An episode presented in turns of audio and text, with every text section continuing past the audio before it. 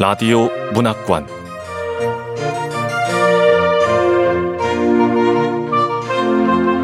한국 단편 문학 특선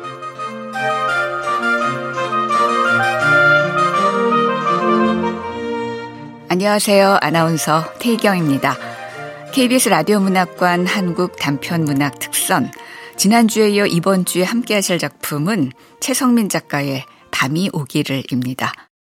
이 작품은 대전 정보문화산업진흥원에서 주관한 제7회 과학소재 장르문학 단편소설 공모전에서 최우수상을 수상한 작품입니다. 함께 펴낸 작품집으로 과학 스토리 단편선 우아한 우주인이 있습니다. KBS 라디오 문학관 한국 단편 문학 특선 최성민 작가의 밤이 오기를 함께 만나보겠습니다.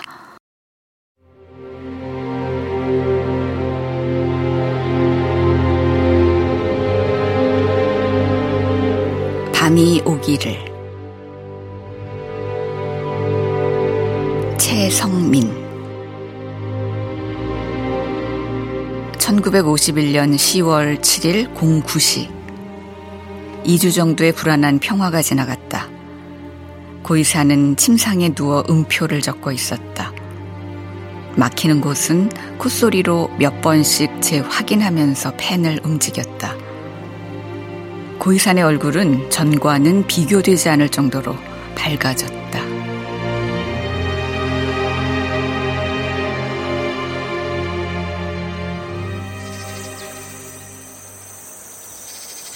듬북 듬북 듬북새 눈에서 중대 형님 들어가도 괜찮겠습니까? 소대장인가? 들어와!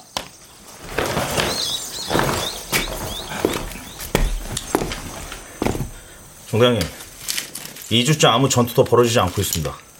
그런데 이건 인민군이 지난 전투 이후로 타격을 입어서 현재 정비를 하면서 힘을 비축하는 것이 아닐까 예상됩니다. 그래서 해서 선제 공격을 건의합니다. 소대장은 처음 고이산의 중대로 왔을 때부터 열정에 가득 차 있었다. 본래 군인이 되려던 사람이었기에 한 번도 패한 적이 없는 부대로 와서 고속 승진을 할 마음에 들떠 있었겠지만 하는 것이라곤 뜬금없이 내리는 고이산의 명령을 이행하는 것 뿐이니 게다가 고이산의 명령은 합리적인 판단이라고는 볼 수 없는 것들 뿐이라 지휘관으로서 배울 것은 전혀 없다고 판단한 것이다. 소대장의 뜻은 알겠지만 불허한다. 중대장님, 적한테 더 이상 시간을 주는 거는 소대장은 전투가 즐거운가? 예? 아니 뭐 그렇지는 않지만 필요한 전투는 해야 한다고 생각합니다. 필요한 전투, 필요한 희생, 필요한 죽음. 전부 다 마음을 찌르는 단어뿐이군. 소대장, 지금은 전투가 필요하지 않을 때니까 생각 접어. 그리고 이후 추가적인 공격권이 역시 모두 불허한다. 나가봐.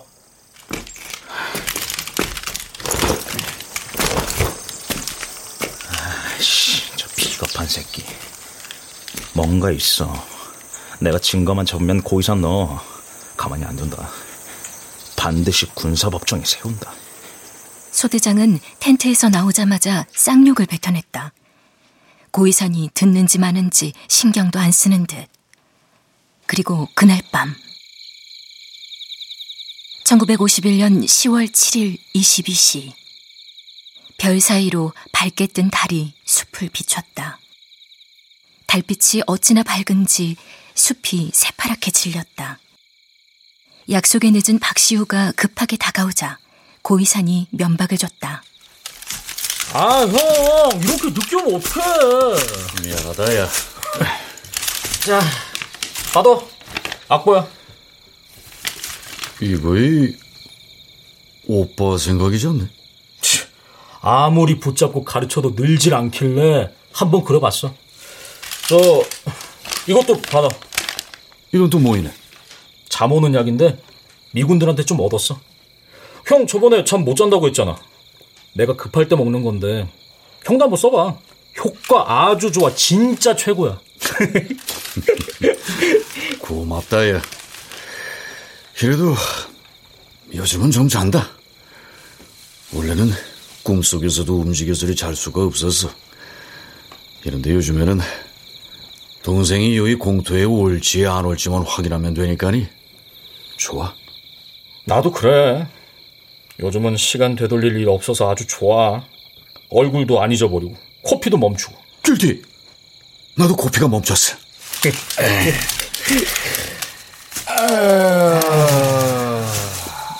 날도 좋다, 야. 푸른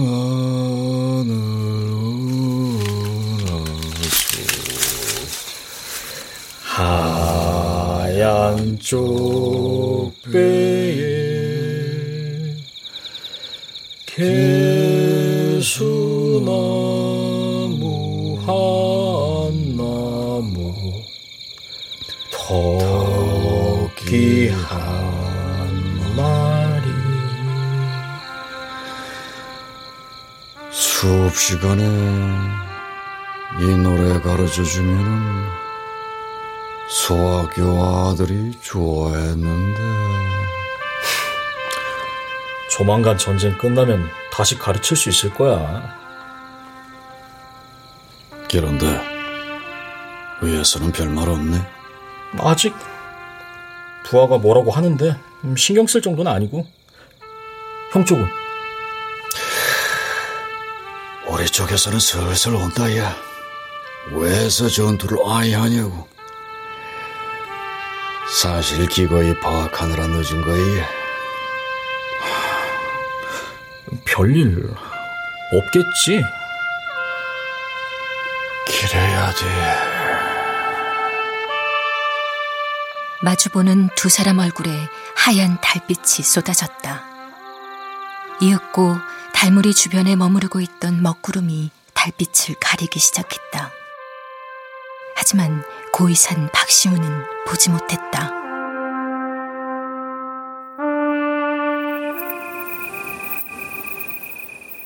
다음 날 인민군 진지에서는 강두건이 야간 경계를 서는 병사들을 하나씩 살피고 있었다. 일 없네. 부관 동지, 일 없습니다.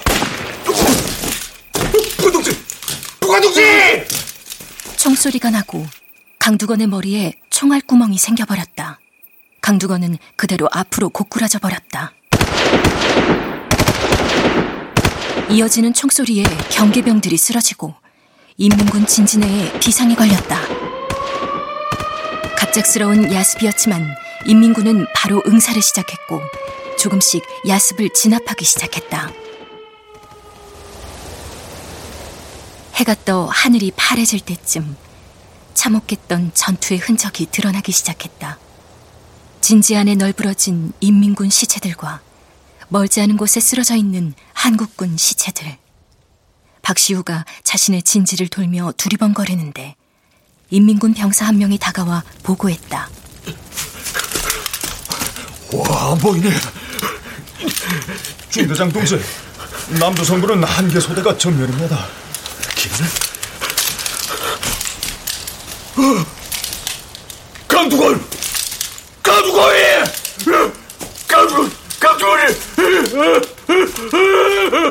박시우는 병사의 보고를 받으면서 계속 인민군 시체를 뒤졌다.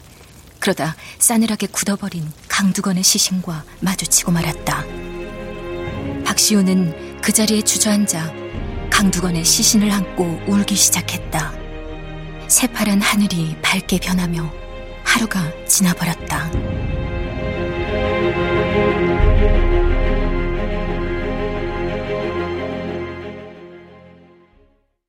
박시우는 무작정 공터로 달려갔다.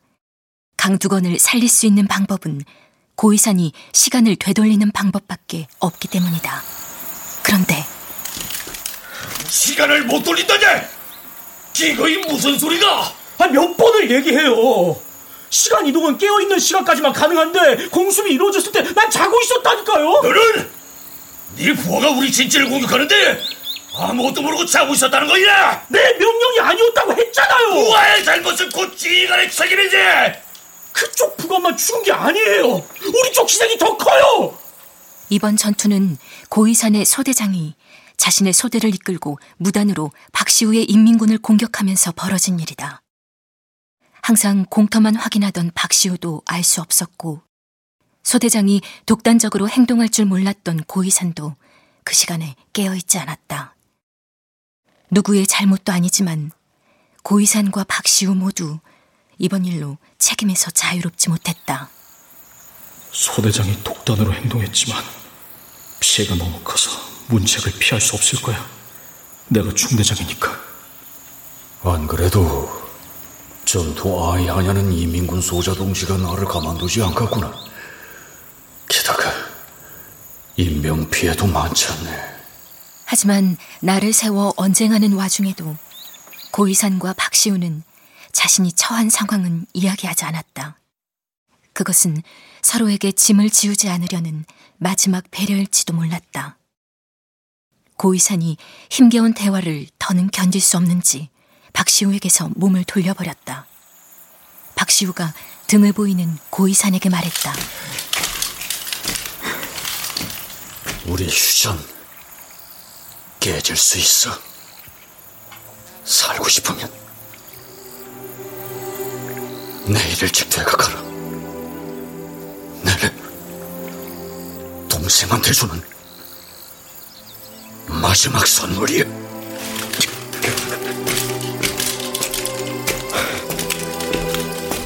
내일을 미리 봤구나. 내일 큰 전쟁이 있나 보네.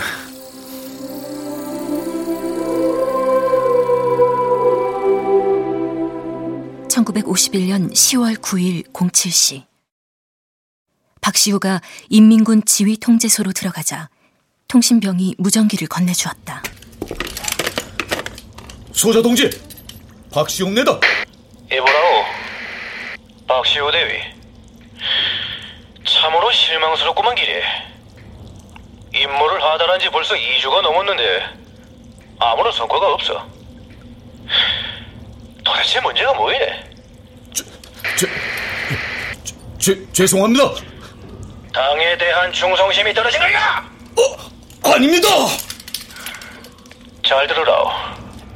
지금부터 박시우 대위의 지휘권을 박탈하고 내가 직접 지휘하겠어. 세계 중대가 연대해서 기습 공격할 기야. 박시우 대위, 지금 바로 전투 준비하라오. 소, 소, 소, 소자 동지, 지, 지금 바로 어, 말입니까? 박시우 정신 차려! 지금 바로 하지 않았니? 네, 알겠습니다. 내 중앙을 찍었어. 박시우 대위는 오른쪽을 공격하라. 측면은 이중대 갈 테니까네. 우리 정상에서 만나는 기야. 알겠? 예, 알겠습니다.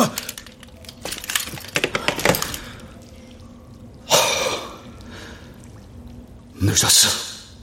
지금 바로 전투라니.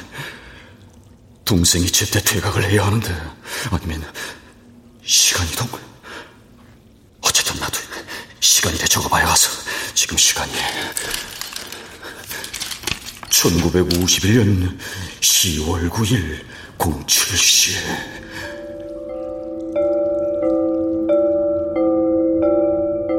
(1951년 10월 9일 07시)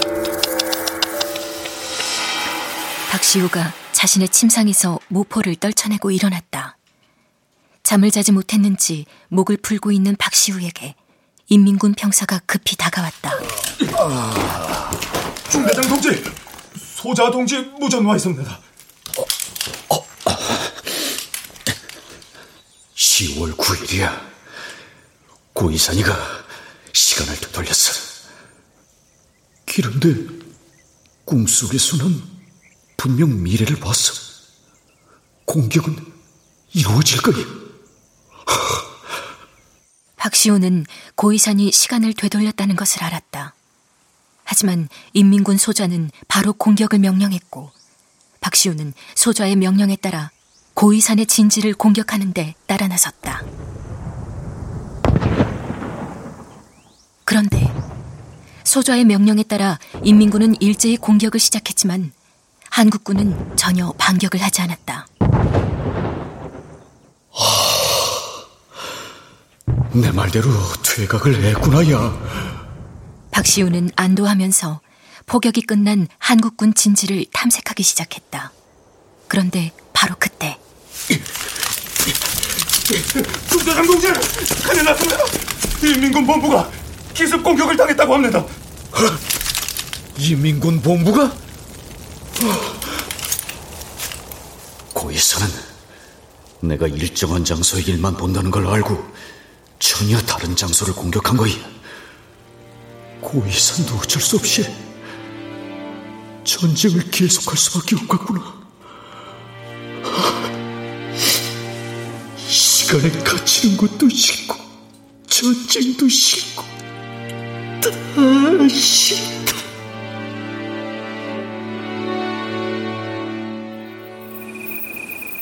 1951년 10월 9일 21시. 10월 9일은 하루 종일 치열한 전투가 벌어졌고 총성은 해가 진 후에야 멈췄다. 그렇다고 안심할 수는 없는 노릇이었다. 하여 고의사는 모든 중대원이 언제든 출동할 수 있는 준비태세로 만들어 놓고 홀로 막사 안에 앉아 있었다. 그때 고의산의 코피가 또 흐르기 시작했다.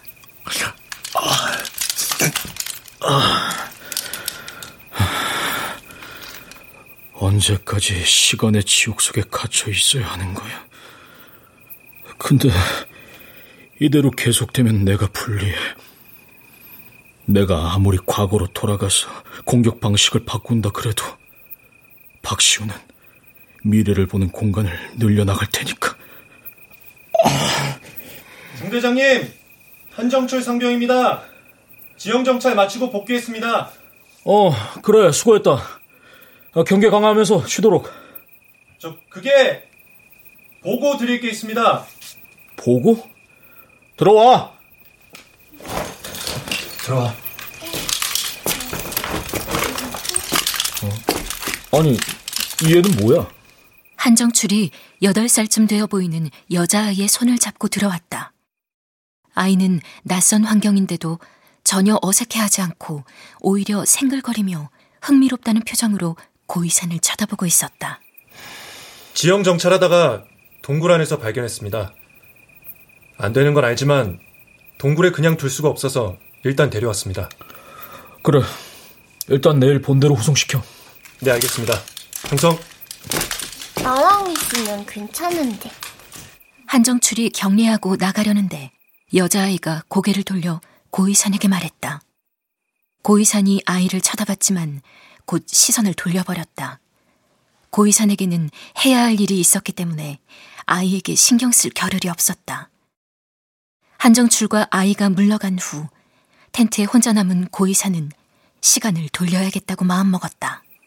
내가 아무리 코피를 많이 쏟고 목숨이 위험해져도 니들이 10월 9일에 공격을 계속하는 한 난 계속해서 시간을 돌릴 거야. 1951년 10월 9일 06시 계속 이전으로만 되돌리면 돼. 자자. 자야 돼.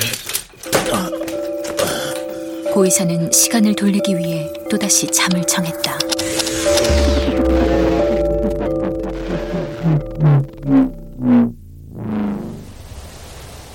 1951년 10월 10일 06시 고이사는 자신의 침상에서 눈을 뜨자마자 손목 시계를 확인했다. 어, 10월 10일 이, 이게 뭐야? 왜 이래? 왜 시간이 안 돌아갔지? 시간이 되돌아가지 않았다. 그때 고이산의 머릿속에 어젯밤 여자아이가 했던 말이 스쳐 지나갔다. 나랑 있으면 괜찮은데. 그 애랑 있어야 돼. 고이사는 곧바로 텐트에서 빠져나와 진지 후방으로 달려갔다. 모든 것이 똑같았던 어제와 다른 점이 있다면 그 여자아이의 존재였다. 헐레벌떡 달려오는 고이산을 보고 아이는 마치 기다렸다는 듯 말했다. 왔구나. 올 줄 알았어. 내 이름 정인주야. 너랑 있으면 괜찮다는 게 무슨 말이야? 뒤로 못 돌아가서 왔지? 어, 어떻게 그... 너 나랑 있으면 그놈이 널 못 봐. 우리 할머니 때문에. 그놈? 그놈이 누군데? 알잖아. 저 위에 있는 박수무당. 박시우 얘기다. 대신 너도 마찬가지야. 그래서 오늘 못 돌아간 거야. 고이산이 한참 동안이나 정인주를 물끄러미 바라봤다. 정인주는 고이산의 반응이 재미있는지 빙긋 웃었다. 고이산이 정인주의 손목을 잡고 텐트를 향해 걷기 시작하자 한정출이 다가와 물었다. 중대장님, 애는 왜 다시 데려가십니까? 지금은 이 아이가 필요하다. 후송은 나중에 시킨다. 애? 아니, 전쟁터 한복판에 애를 두겠다는 말씀이십니까?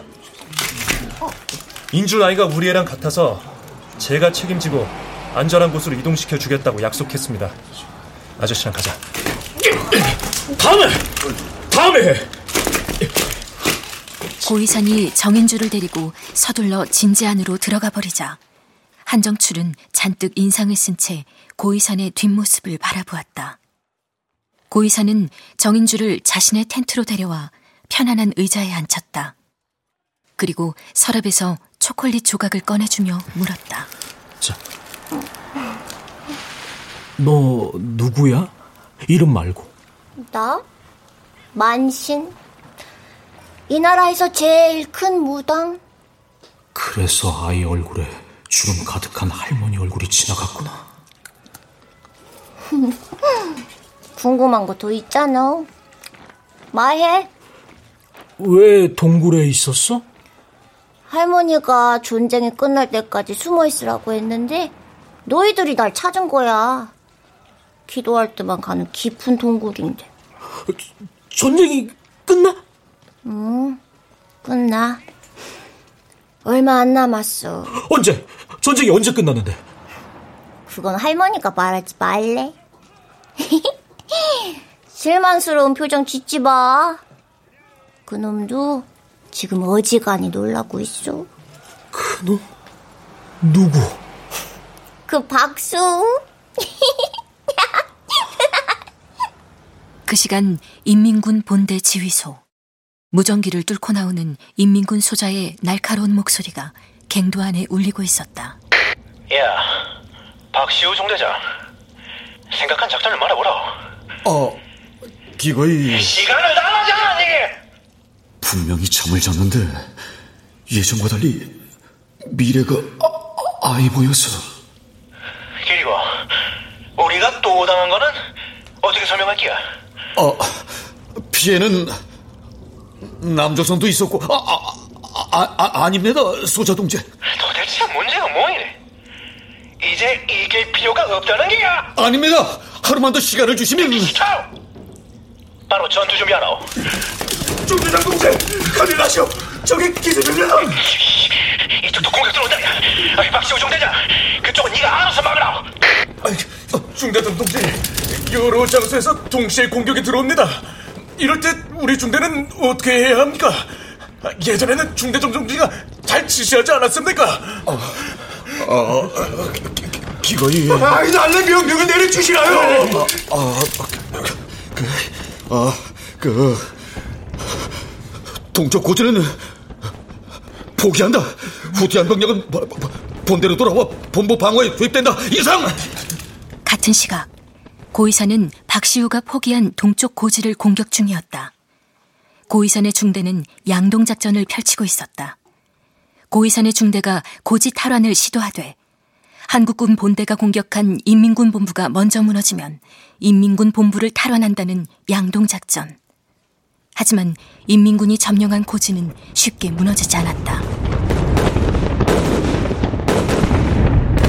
뺏고 빼앗기는 전투가 이어졌다. 한국군은 인민군 본부를 포기하고 고지를 빼앗았지만 병력에 큰 피해를 보았다.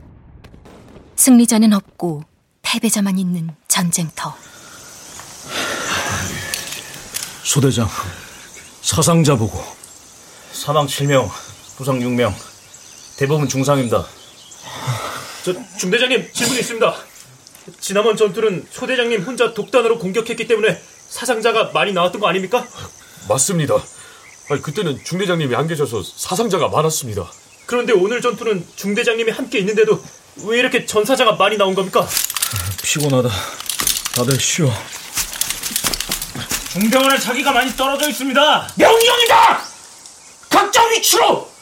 해산! 해산! 해산!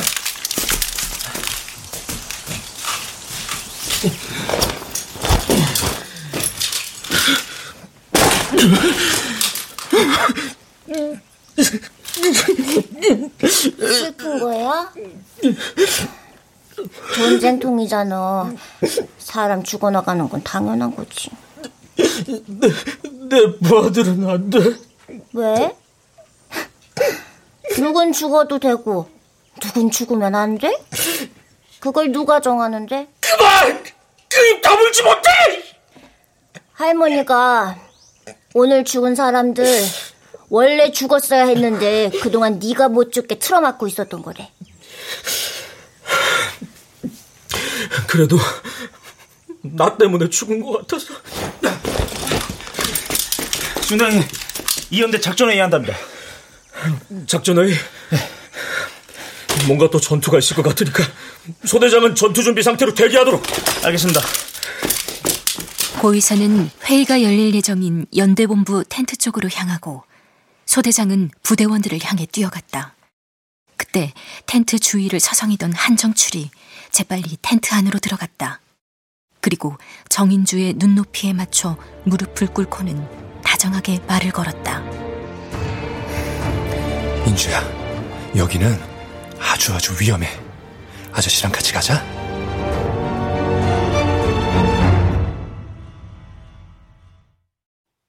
고이산이 연대본부 작전회의실에 도착하자 키득대던 중대장들이 마치 약속이나 한 듯 웃음을 멈췄다. 누가 봐도 고이산에 대해 얘기하고 있었다는 걸 짐작할 수 있었다. 고이산이 굳은 표정으로 의자에 앉자 신대위가 눈을 풀아리며 말했다. 야 고이산 표정 좀 풀어라 어? 누가 보면 전투는 너 혼자 다 한 줄 알겠다 야 신대위 아군끼리 이러지 말자 뭘 이러지 마 지금 네가 죽상을 하고 있잖아 야 네 새끼만 죽었냐? 참 그동안 다른 중대원 죽여서 살았으면 됐지 뭐? 다른 중대원을 내가 죽였다는 거야? 그 결과 그렇잖아 대장님 오십니다.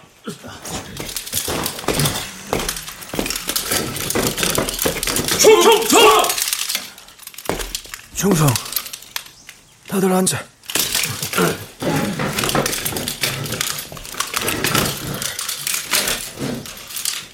오늘 작전 다들 수고 많았다.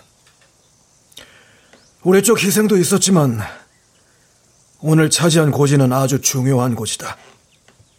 앞으로 중요 거점이 돼서 적의 숨통을 조를 거야. 자, 이제 초음 공격이다.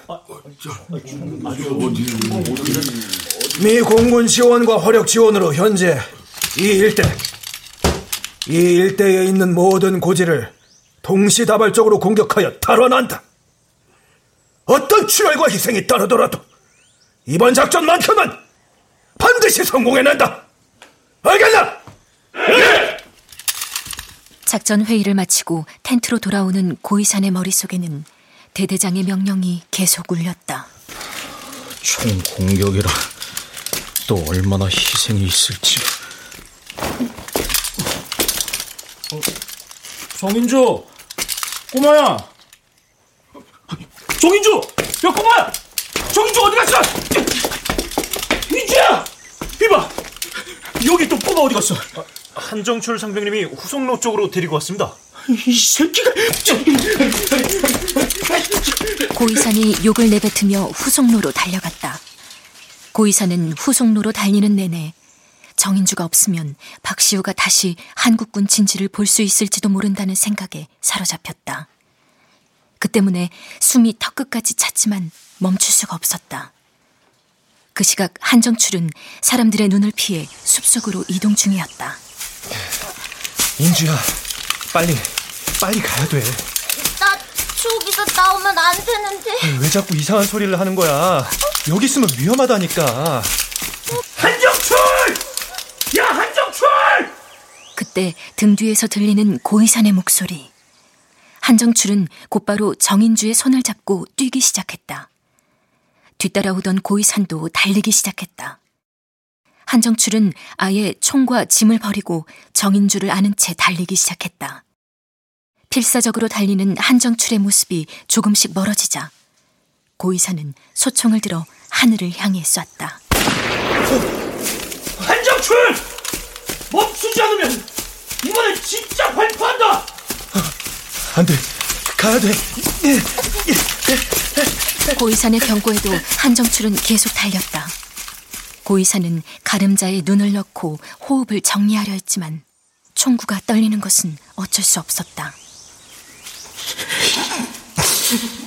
가장 아끼던 부하 같은 음악인이라 더 가족 같았고 언젠가 딸을 포기해주겠다고 약속했던 동생인데 정인주가 없다면 우리 중대원 전원이 죽을지도 몰라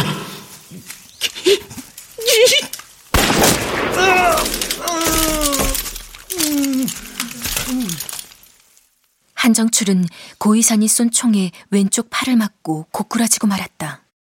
그는 넘어지면서도 정인주를 감싸 안아 다치지 않게 만들었다. 신음하는 한정출에게 달려온 고이산이 정인주를 빼앗았다. 뒤쫓아온 소대장은 서둘러 한정출의 상처에 흐르는 피를 지혈하기 시작했다. 정인주, 꼭 안전한 곳으로. 내가 고이산 저 자식 반드시 군사 걱정이 세운다. 잠시 후 고이산이 정인주를 안고 진지로 돌아왔고 그 뒤로 중대원들이 팔에 총상을 입은 한정출을 부축해 돌아왔다. 상황 파악이 되지 않은 중대원들이 하나둘 모여들었다. 무슨 일입니까? 전투라도 있었습니까? 중대장님이 한정출 상병을 쏘았다.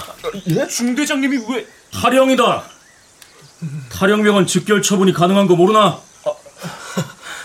타령, 제가 저 애를 구한 겁니다. 한정출 상병은 탈영을 시도했다. 중대장님!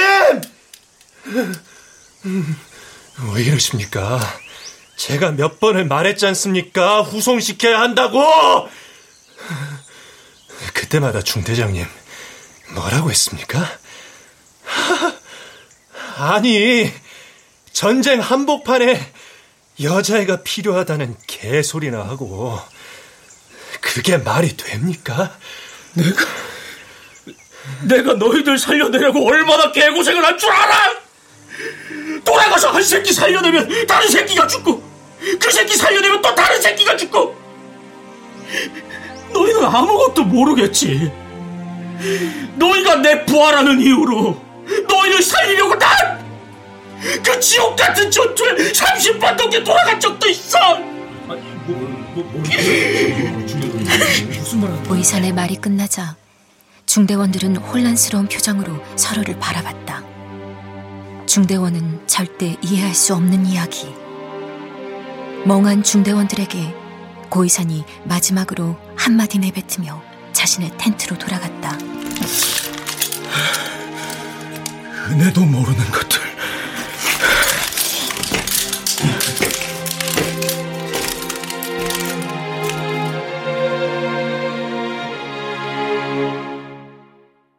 소대장은 낮에 있었던 사건을 본부에 무선으로 전달했다. 소대장의 보고는 곧바로 대대장에게 정식 보고서로 올라가게 되었다. 이후 고이산의 군복무 적합 여부 확인을 위한 정신 감정이 열리기까지 그리 오랜 시간이 걸리지 않았다. 정신 감정을 시작한 군의관은 같은 전투로 계속해서 돌아갔다는 고이산의 외침이 무슨 뜻이냐고 여러 번 물었지만 그는 전혀 답을 하지 않았다. 결국 고이사는 정신분열 판정을 받고 직위 해제되었다. 이렇게 빠른 판정을 받은 데는 항상 고이산을 싫어했던 신대위가 힘을 쓴 것이 분명했다. 고이산이 직위해제를 명받은 날, 한정출과 정인주를 데려가기 위한 후송차가 진지 후방에 대기했다. 차량으로 걸어가던 정인주가 잠깐 멈추더니 고이산의 귀에 대고 나직하게 말했다. 피 그만 흘려. 이제 너희 둘 다 죽을지도 몰라. 살고 싶으면 그만해. 고이사는 대답도 없고 고개도 끄덕이지 않았다. 병사들의 도움을 받아 정인주와 한정출이 후송차에 올라탔다. 한정출은 고이산을 노려보았지만 고이산은 떠나는 차를 멍하니 바라만 볼 뿐이었다.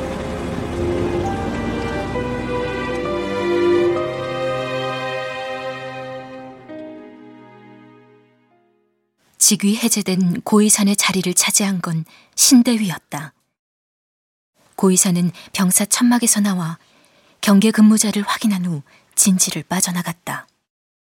박시우를 만나던 공터로 걸어가는 고이산의 발은 무거웠다. 그 사이에 참 많은 일이 있었는데 형은 그 사이 한 번쯤이라도 공터에 나왔을까? 어, 박시우다. 공터에 앉아 있는 박시우의 뒷모습을 본 고이사는 속주머니에서 아직 반납하지 않은 장교용 권총을 꺼냈다. 고이산이 요동치는 심장을 잡고 천천히 다가가다. 자신이 준 악보를 보고 종이 건반을 누르는 박시우를 봤다. 순간 다리에 힘이 풀려 주저앉아 버렸다. 이 건반은 바오가 그려준 악보잖네. 아라부터 달 그림자. 우리 능력을 못 쓰게 만드는 무당이 있었어. 어쩐지. 덕분에 난 지휘권도 박탈당하고 구속되면 재판을 받을 거야. 아, 그리고 형, 그 무당이 그랬어. 우리가 능력을 더 사용하면 죽을 거래. 그리고 곧 총공격이 있을 거야. 총공격. 이번에는 형이라도 못 이겨. 미 공군 폭격 지원에다 시상군 지원까지 있을 거야. 한 번에 밀어버릴 생각인가 봐. 잘 됐구만, 기래. 잘 됐다니. 이거이 네가 준 수면제야. 너도 이제 푹 자라. 내래. 이제 못하겠다. 아, 끝내고 좀 쉬고 싶어. 형! 고이사는 떠나는 박시우에게 그 어떤 말도 하지 못했다. 다만 뒤도 돌아보지 않고 가는 박시우를 바라보는 고이산의 눈에 눈물이 흘러내렸다.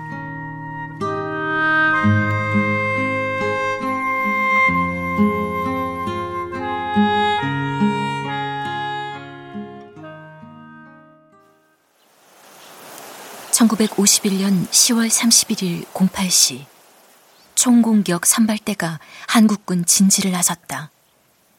고의사는 병사의 신분으로 공격 중견에 포함되었다.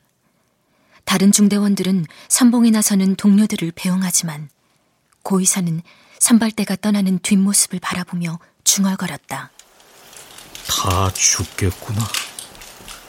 하지만 반나절 뒤 텐트에서 대기 중이던 고의산의 귀에 환호 소리가 들렸다. 밖으로 나온 고의산이 승리에 잔뜩 들떠 소리를 지르는 중대원들을 보고 인상을 썼다. 그런 게 없어. 승리할 리가 없다고. 박시우가 인민군에 있는 이상 한국군은 승리할 수가 없는데 설마 설마 손목대가 진지를 탈환했나? 탈환만 했겠습니까? 박시우까지 죽였습니다. 아유, 사살했지 말입니다. 예? 빨갱이들 전부 마지막 고지로 숨었습니다. 박시우가 사살돼? 안 돼, 안 돼, 안 돼, 안 돼! 경렬, 경렬! 경렬! 신대위가 연설을 위해 정렬하라고 소리를 질렀지만 고이사는 텐트로 달려갔다. 고이사는 서둘러 자신의 군장을 풀어헤쳤다. 미래를 보는 박시호가 죽을 일 없어. 사살당할 리 없다고. 사살당할 수 없는 사람이라고. 박시호가 죽었다는 가능성은 딱 하나. 스스로 죽음을 선택한 거야.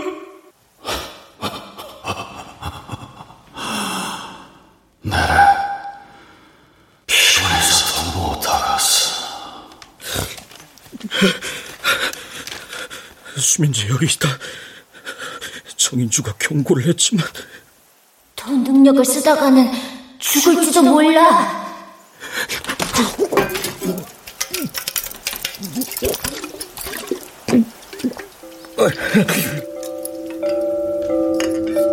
고의사는 수면제 네 알을 모두 입안에 털어넣었다.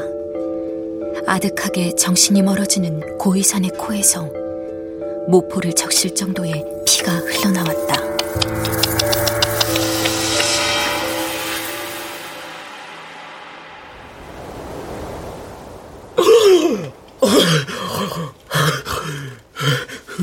지금 시간이 1951년 10월 31일 05시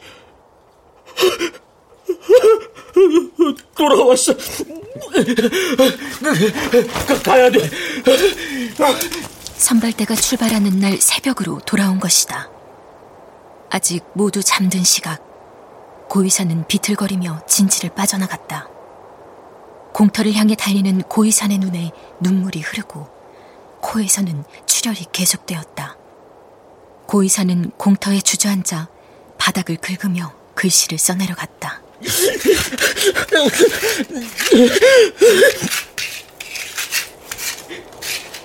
형, 오늘 죽으려는 거 다 알아요.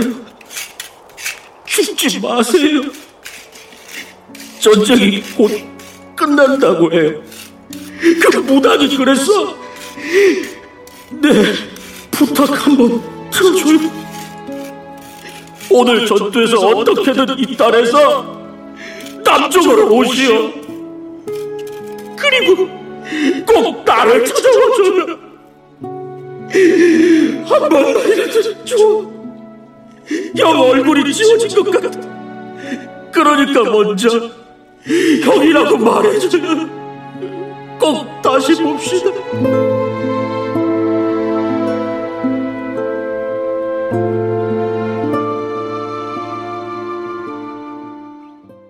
공터에 글을 남긴 고의사는 한국군 진지로 돌아왔다. 그리고 08시 총공격 선발대가 한국군 진지를 나섰다. 반나절 뒤 텐트에서 대기 중이던 고의산의 귀에 또다시 환호 소리가 들렸다. 밖으로 나온 고의산이 승리에 잔뜩 들떠 소리를 지르는 중대원들을 잡고 물었다.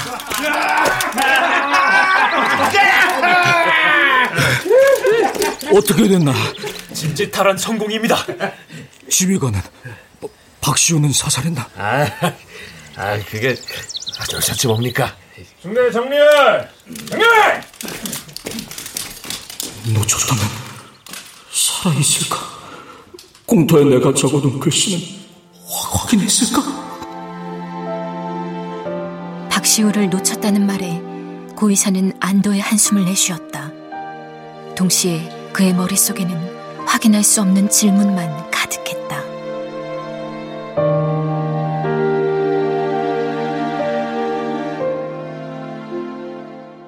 깨끗한 군복을 차려입은 고의산이 군판사 앞에 앉아 판결을 기다리고 있다. 젊은 군판사는 표정 없이 자신의 앞에 앉아 있는 병사를 보다 서류로 눈을 돌렸다. 고희산에 대해 판결한다. 부하병사의 탈영 시도 정황이 있었지만 추격 후 체포하지 않고 발포했다는 점과 진진의 민간인 거주를 허용한 바 이는 강력히 처벌해야 마땅하다. 하지만 지휘관으로서 주요 전투의 승리를 이끈 피고인의 공을 고려하여 다른 처벌은 하지 않고 즉각 전역을 명령한다. 이상. 고의사는 판결에 대해 어떠한 반응도 보이지 않고 멍하니 바닥만 바라보고 있었다.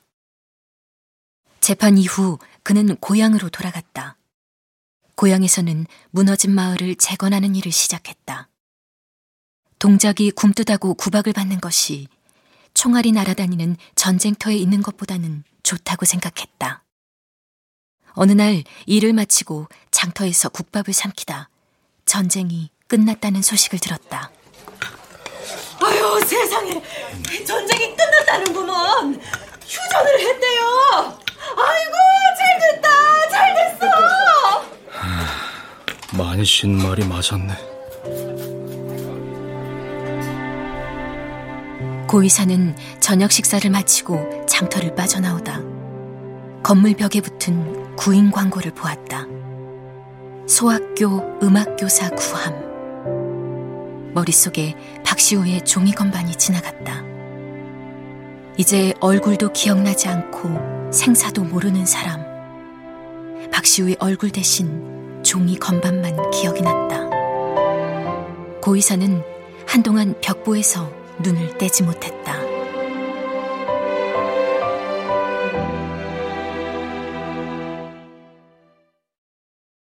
(35년) 뒤 흰머리가 성성한 고의산이 대강당 단상에 올랐다. 퇴임식이 진행되는 와중에도 고의사는 덤덤한 얼굴을 하고 무언가 생각에 빠진 듯 보였다.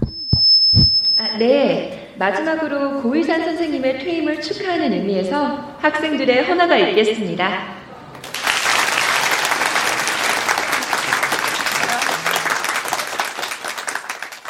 학생들이 고의산에게 다가와 꽃다발을 선물했다.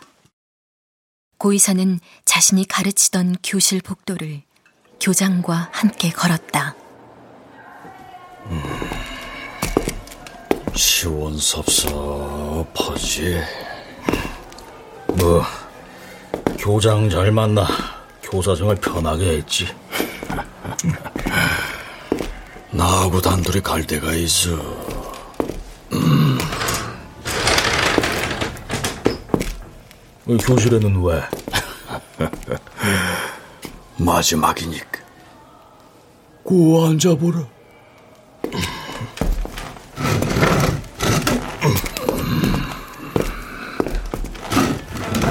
뭐 하려고?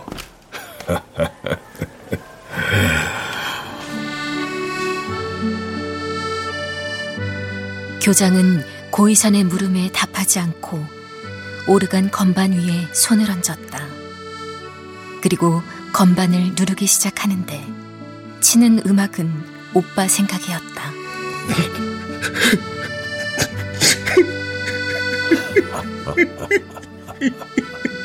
고이산의 주름진 얼굴에 눈물이 흐르기 시작했다. 얼굴이 기억나지 않는 사람과의 또렷한 추억이 머릿속을 스쳐 지나갔다. 어때? 나를 안 잃어버렸디? 형, 거기 손수건도 받으라. 기억나네? 영, 35년 만에.